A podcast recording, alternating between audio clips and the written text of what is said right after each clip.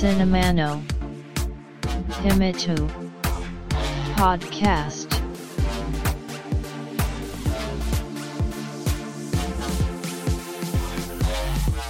This broadcast is made by Cinema Podcaster Fuji Walker お待たせしました。お待たせしすぎたかもしれません。シネマポッドキャスターの藤岡です。ポッドキャストシネマの秘密のだいひゃくにじゅうよんかいです。いつ何のタイミングで応募したのか定かではなく、おそらくは職場の健康保険組合のキャンペーンかなんかで応募していたんでしょう。昨年の秋に自宅へガーミンのスマートウォッチが届いておりました。このガーミン、アメリカの ジーピーエス 機器の老舗で、元は船舶の安全な航行を目的として ジーピーエス レシーバーを開発していました。いわゆる地球の周りをぐるぐると回る人工衛星を使用して、天候などに左右されることなく位置を測定する技術が ジーピーエス。 ガーミンはこの技術を小型化し、携帯型 ジーピーエス レシーバーをリリース。それ以前の発想としては、船や航空機、車両など、いわゆる乗り物のナビゲーションを補助するために衛星からの位置情報を取得するというものだったわけですね。それを簡単に持ち運び可能なサイズにし、個人でも携帯できるようになったわけです。時はせんきゅうひゃくきゅうじゅうねん、中東のイラクがクウェートに侵攻、アメリカ率いる多国籍軍が介入し、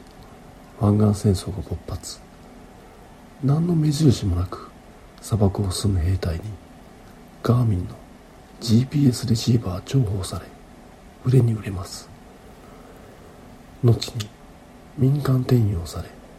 アウトドア愛好家たちにスマッシュヒットし、今に至ると。近年はヘルスケア分野に力を入れ、いわゆるライフログとして自身の健康データ、活動量ですか、それらを収集する機器を各種ラインナップでリリースしています。この届いていたスマートウォッチもそういった活動量を取得できるものとなります。いわゆる万歩計として歩数や速度はもちろん、その結果としてのカロリー消費量、心臓の鼓動、心拍を計測することでストレスレベルや睡眠の浅い深いなども記録。スマートウォッチとしては古い型落ちのモデルではあるんですが、 iPhone などのスマートフォンでも歩数などの計測はできますし、健康診断なんかで血圧を測ったりしてますから、自分のデータを意識して測ったことがないので新鮮な印象があります。このスマートウォッチ、届いてから半年ぐらい、届いたことを忘れるくらい寝かしていたわけですが、いわゆるゴールデンウィーク、我が大阪では夏日を記録するなど衣替えのシーズンでした。その片付けの際に眠っているガーミンのスマートウォッチを見つけて、何気に身につけてみた次第であります。まだ何日もチェックしてるわけではありませんが、歩数計測では自分がいちにちあたり平均約 ろくキロメートル も歩いているというのが分かったり、心拍などから分かるんでしょうか、ストレスのレベルなんかも計測されまして、朝起きるとストレスが上昇をはじめ、職場に着くとさらに上昇、昼の休憩で一旦下がるも、それが終わればまた上がる。不思議なのが、自宅へと帰宅するとストレスが上昇を始めるわけです。場所の移動など当たり前ですが、環境の変化にストレスを感じるのが分かります。この当たり前を自分のデータで、いわゆる見えるか可視化できるのが面白い。健康を意識してるわけでもないんですが、自分の行動が数値化され、グラフで表示されてるだけで何か見てしまう。結果、健康を意識していくようになるんでしょうね。これが見える化ですかね。またこのスマートウォッチ身につけた状態でじっと動かないでいると、バイブ振動とともに画面にムーブ、動けと表示され、適度な運動を促します。いわゆるエコノミークラス症候群とまでいかなくても、人体の構造として同じ姿勢で居続けるようにはできていないそうで、アラートで知らせてくれるのは意外と重宝します。仕事中なんかは意識しないと同じ姿勢を取り続けてしまいますもんね。しかし機械にムーブ、動けと言われるのはなかなか未来感がありますよね。さあ、シネマの秘密だいひゃくにじゅうよんかい始めます。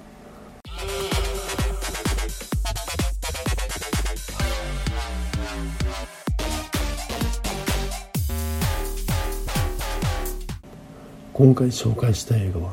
ノンストップ。にせんにじゅうねんに制作された韓国映画です。このポッドキャストではこれまでひゃく以上の映画作品を取り上げており、そこにはインドや中国、エジプトやナイジェリアなど世界各地の映画が含まれています。しかし韓国の映画について話すのは本作が初めてとなります。韓国映画はにせんねんだい以降躍進を遂げ、昨年はついにアメリカのアカデミー作品賞に映画パラサイト半地下の家族が選ばれといった快挙を成し遂げました。韓国というのは優れた映画の宝庫なのは映画ファンにとっては周知の事実であり、映画について話すポッドキャストでありながら、これまでひゃっかい以上配信しているのに韓国の映画を取り上げていないのを不思議に思う人もいるのではと感じたりはします。これ明確に理由があるわけではないのであれですが、告白するとこの躍進を遂げたにじゅうねん、韓国映画に興味が湧かずスルーしておりました。というのもにせんねんに日本で劇場公開された韓国映画で美術館の隣の動物園という作品がありまして、この作品について話す前にその時の日本における韓国映画の状況を話しておくと、いわゆる韓国アクションの出発点である映画「首里」が日本へ上陸、公開されたのがにせんねんのいちがつ。映画「美術館の隣の動物園」はじゅういちがつ公開。前年せんきゅうひゃくきゅうじゅうきゅうねんには後に日本でもリメイクされた映画はちがつのクリスマスが公開されていました。いわゆるヌーベルバーグじゃないですが、新しい映画の波が韓国で発生しているというのはキネマ旬報などの映画雑誌で特集が組まれており、牽引していたのはせんきゅうひゃくろくじゅうねんだい生まれで、学生時代に光州事件など韓国における民主化運動に関わった世代、いわゆるさんはちろく世代と呼ばれる映画監督たち。映画パラサイト半地下の家族のボンジュノ監督もその一人ですね。しかしこれさんはちろく世代の映画監督の実態としてはちょっと興味深くて、韓国政府は世界に通用する映画人を育成するためにせんきゅうひゃくはちじゅうよねんに韓国映画アカデミーを設立します。ボンジュノ監督はもちろん映画はちがつのクリスマスのホ・ジノ監督もそこの卒業生です。いわゆるさんはちろく世代と呼ばれる映画監督たちの母体となったのは国家機関であり、彼らはエリートなんですね。せんきゅうひゃくきゅうじゅうねんだいまでの韓国映画は政府出資で制作される映画が主体であり、言ってしまえば韓国においては映画は国内の娯楽産業として位置づけられるものだけなく、外貨獲得のための輸出製品といった側面があるわけですね。それを担ったのがさんはちろく世代というわけです。そしてこの映画美術館の隣の動物園ですが、ジャンルとしてはラブストーリー。結婚式場でカメラマンをしている女性が一人暮らしのアパートに帰ると、部屋に兵隊がいるんですね。男は休暇中らしく、彼女と休暇を過ごすために部屋へ入ったと女性は困惑するわけですね。もちろんです。どうやら男の彼女はアパートの前の住民ですでに出て行っとり、その後に主人公の女性が入居したと。男はそのことに気づかず部屋へ入った。通常の映画なら男は誤解に気づき部屋を出るわけですが、この映画、美術館の隣の動物園は違います。男は彼女が戻ってくるかもしれないからと居座り続ける。そのために男はアパートの家賃を払ってしまったりするわけです。さらには主人公の女性は脚本家を目指しており、それを心の拠り所にしていたのに、女性の書きかけの脚本を盗み見てダメ出しを始める。要はそんな男と女性のラブストーリーなんですね。これ正直成立するのって見た当時感じました。居座る男の態度は今でいうところのモラハラ男子です。もちろん主人公の女性と関わるうちに態度を軟化させていくんですが、前提がね、基本的な道徳観が違いすぎると感じ、それ以降はどんなに評判のいい韓国映画であってもちょっと引いた目で接するというか、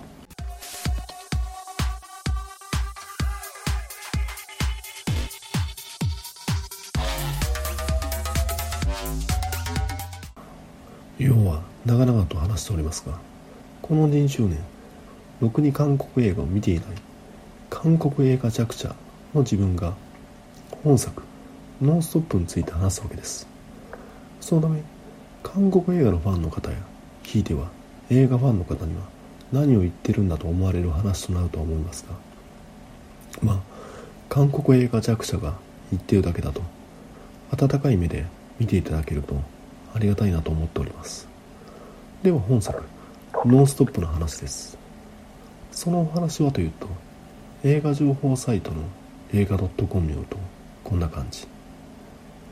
揚げパン屋を営むミヨン、パソコン修理工の夫ソクファンと娘と家族さんにんにつつましくも幸せな生活を送っていた。ある日、景品でハワイ旅行に当選した一家は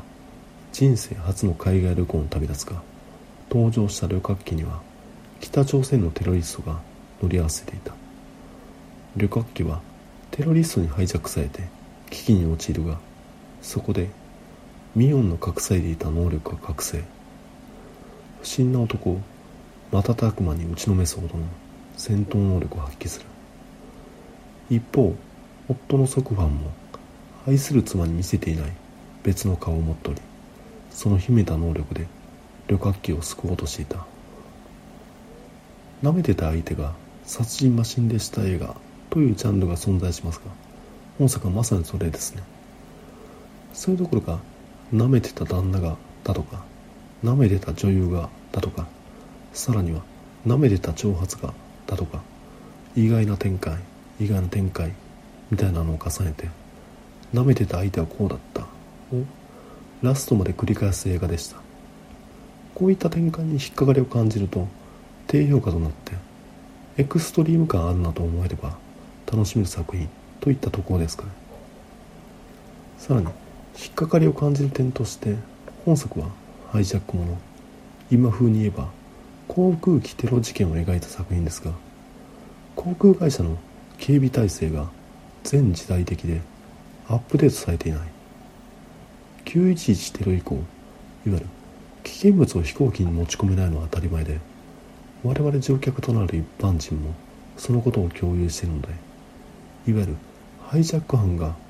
武器の類を当たり前に出すのはいかがなものかと。航空会社各社はきゅういちいちテロ以降、乗務員に事態を想定した訓練を行っており、男性客室乗務員を増員するなど対テロのために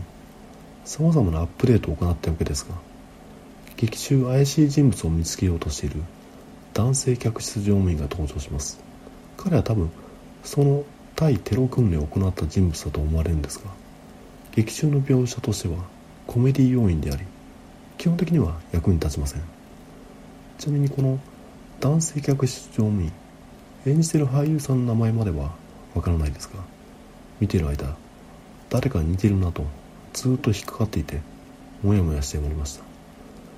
後で気づくわけですが、お笑いコンビであるハマカーンの浜谷に似ていると。相方である神田のボケに対して鬼畜の所業やゲスの極みとツッコミを入れる人ですね。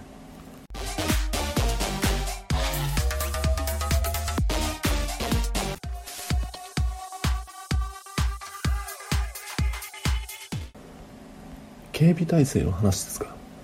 ハイジャック犯に対して基調判断で旅客機のコックピットの扉をやすやすと開けてしまうわけです。これは作り手側はまずいと思ったのか、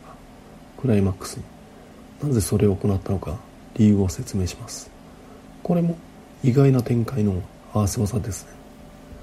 またこのハイジャックを行う敵役、韓国といえば北朝鮮ですから北朝鮮の犯行グループです。彼らはある目的を持ってハワイ行きの飛行機をハイジャックするわけですが、犯行グループも一枚岩ではないと描写されており、裏切りの鶴瓶落としとなるためなかなかややこしい。まだ彼らは第一陣第二陣と全員同じ飛行機に乗ってるわけですが、これ各所で分散させた方がいいと思うんですね。第一陣が機内を制圧し、どっかに着陸させて第二陣と合流するとか、その方が例えば武器や武装なんか違和感なく機内へ持ち込むことができますし、敵のレベルが上がったことが分かれば緊迫感が増します。しかしこれらのことなどは見ている間テンポがいいためそこまで気にならなかったのが本音ではあります。そして多少ネタバレとなりますが、ハワイ行きの飛行機をハイジャックする映画ですから、もちろんハワイの描写があるわけですね。しかしこのハワイ、実際のハワイで撮影されたものではなく、俳優陣をグリーンバックの前に立たせて撮影されたもの。この描写に天国をフル シージー で描いたロビン・ウィリアムズ主演、せんきゅうひゃくきゅうじゅうはちねん公開の映画奇跡の輝きみたいだなと。ぶっちゃけみんな死んじゃったんじゃないのとよぎってしまったわけです。繰り返しますが、今挙げた箇所見ている間はそこまで気になりません。あと韓国文化においてよく言われるウリとナムという概念。ウリは我々という意味で、ナムはウリ以外、我々以外というもの。ウリに対しては徹底的に守ろうとするのに、ナムは徹底的に排除しようとする。これを本作ノンストップを見てちょっと感じました。北朝鮮の犯行グループは一枚岩ではなく悩める悪役として描かれるなど、北朝鮮はバラエティに富んでいるのに、機内に乗り込んでいる韓国の政治家は一面的に描かれています。乗客たちが劇中起きた出来事に対して一致団結する姿が描かれますが、政治家はその輪の中にいません。通常の盛り上がりを考えた場合、悪く見えた人が実は気骨があると描くのは当たり前であり、というか舐めてた相手が実はといった展開が本作では満載なのに、政治家はそうではありません。これすごく違和感があるんですが、韓国人にとって一般的な政治家はウリとナムっていうところのナム、我々以外なんだなと考えると腑に落ちます。そんな感じで本作ノンストップおすすめです。というか楽しいコメディ作品ですね。ポッドキャストシネマの秘密Woki e-tag no cum so ya, go e-ken, domata shiwar, iTunes store no, review, C S A P, blog no, commento, Tumblr no, mail form, Twitter, account, at cineman himitsu, made, onegaishimasu mas。 こんな感じでノンストップ紹介させていただいたんですが、どうでしょう。さてフジロックの話を少し。子供が生まれてからというもの、夏フェスの定番であるフジロックフジロックフェスティバルには行けておりませんが、今年はどういったラインナップなんだろうなと毎年のように関心は寄せています。それが昨年は新型コロナウイルスの感染拡大によりいちねんの開催延期が発表され、今年もまた状況次第ではどうなることやらと不穏な感じもありますが、ラインナップはすでに出ており、海外アーティストを呼べないという大きな逆境もある中、苦肉のラインナップだなと感じております。見事に邦楽アーティストが並び、ロックインジャパンフェスティバルなどと変わらない感じも現状を考えると理解できます。このラインナップを眺めていると、不意にいけないまでもせめて何かしないとなと思ったので、フジロックのオフィシャル通販サイトであるグリーンオンレッドでマスクを購入しました。わずかばかりのお布施の気持ちです。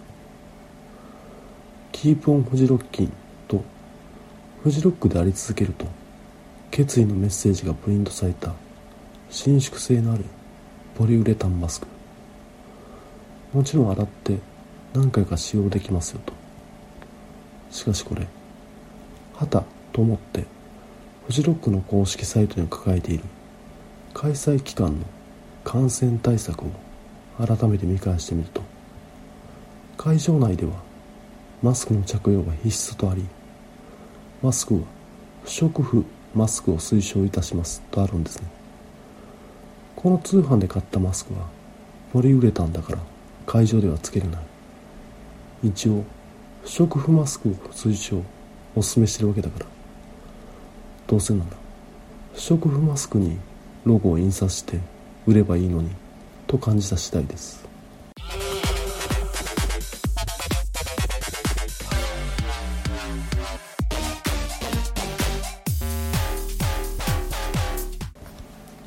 先日ツイッターでハッシュタグNetflixオリジナル映画ベストじゅうというのを見つけたので、そんなベストじゅうを選べるほど見てるのかなと気になったので、ウィキペディアのネットフリックスの項目にあるオリジナル映画の一覧を確認すると、にじゅうごさく品鑑賞していました。ネットフリックスはいわゆる配信ストリーミングサービスで、ネットフリックスオリジナルというのは基本的にネットフリックスでのみ見ることができる作品で、ネットフリックスが制作したものと外部で制作されたがネットフリックスが配信の権利を保有しているもののに種類存在しています。自分の選んだハッシュタグネットフリックスオリジナル映画ベストじゅう、興味がある方がおられましたらツイッターやタンブラーで公開しているので、全部はそちらでチェックしていただくとして、基本的には映画の順位をつけるのって予算規模や出演者の話す言語などによって評価が左右され、単純比較できないのだからナンセンスだとは思ってますが、これネットフリックスに加入しない人に対してどんな面白い映画がラインナップに入っているかと説明する際に話したい順番だと思うと、意外と順位をつけるのが楽しかったです。そしてこれラインナップを眺めると、もちろんバラエティに富んでいますが、いわゆるコメディアンが主演を張っている作品が目につきますね。アダム・サンドラーはもちろん、ケビン・ハートやリッキー・ジャーベイス、これまで海外コメディ映画は日本においてはおおむね劇場未公開、いわゆる ディーブイディー スルーになることが多く、日本へ上陸すらしないといった作品も多かったわけです。そう考えるとありがたい存在ですよね。ネットフリックスがなければ多分アダム・スコット主演の映画リトル・デビルなんて日本で見れていない。アダム・スコットが結婚を決意したマスクでおなじみのエヴァンジェリン・リリーにはごさいになる息子がいて、アダム・スコットはもちろん息子と仲良くなろうとするが、自分の周りでは奇妙な出来事が起きんだったといった具合に、悪魔の子ダミアンを描いた名作ホラー映画オーメンへのオマージュ全開のコメディが映画リトルデビル。監督したイーライ・クレイクはこれまた名作ホラー映画悪魔の生贄へオマージュを捧げた映画タッカーとデイルを撮った人。ちなみにこのイーライ・クレイグのお母さんは女優のサリー・フィールド、映画フォレスト・ガンプのミセス・ガンプや映画アメージング・スパイダーマンシリーズでメイおばさんを演じた人ですね。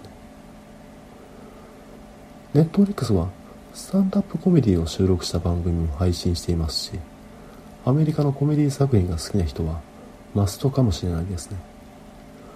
ちなみに自分の選んだハッシュタグネットフリックスオリジナル映画ベストじゅうのベストワンは、巨匠マック・ジー監督による映画ザ・ベビーシッター・キラー・クイーン。このポッドキャストではだいさんじゅうろっかいとだいひゃくじゅうろっかいでこの映画について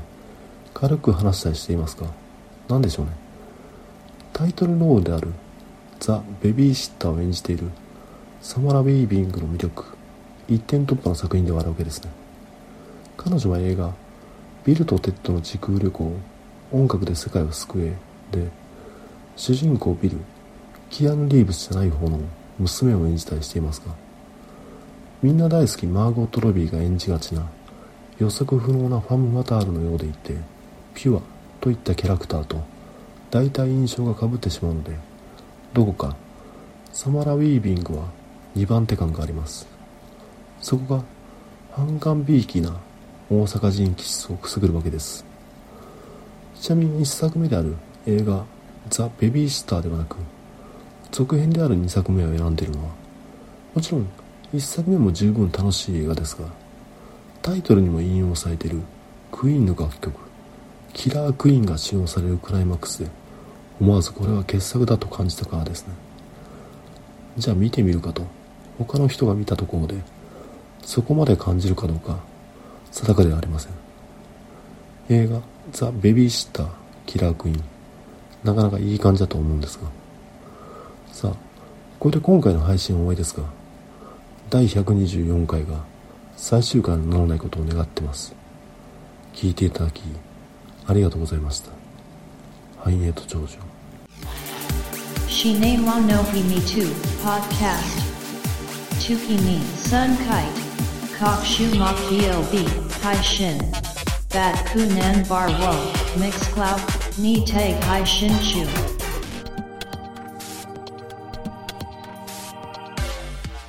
In to enjoy the next broadcast distribution.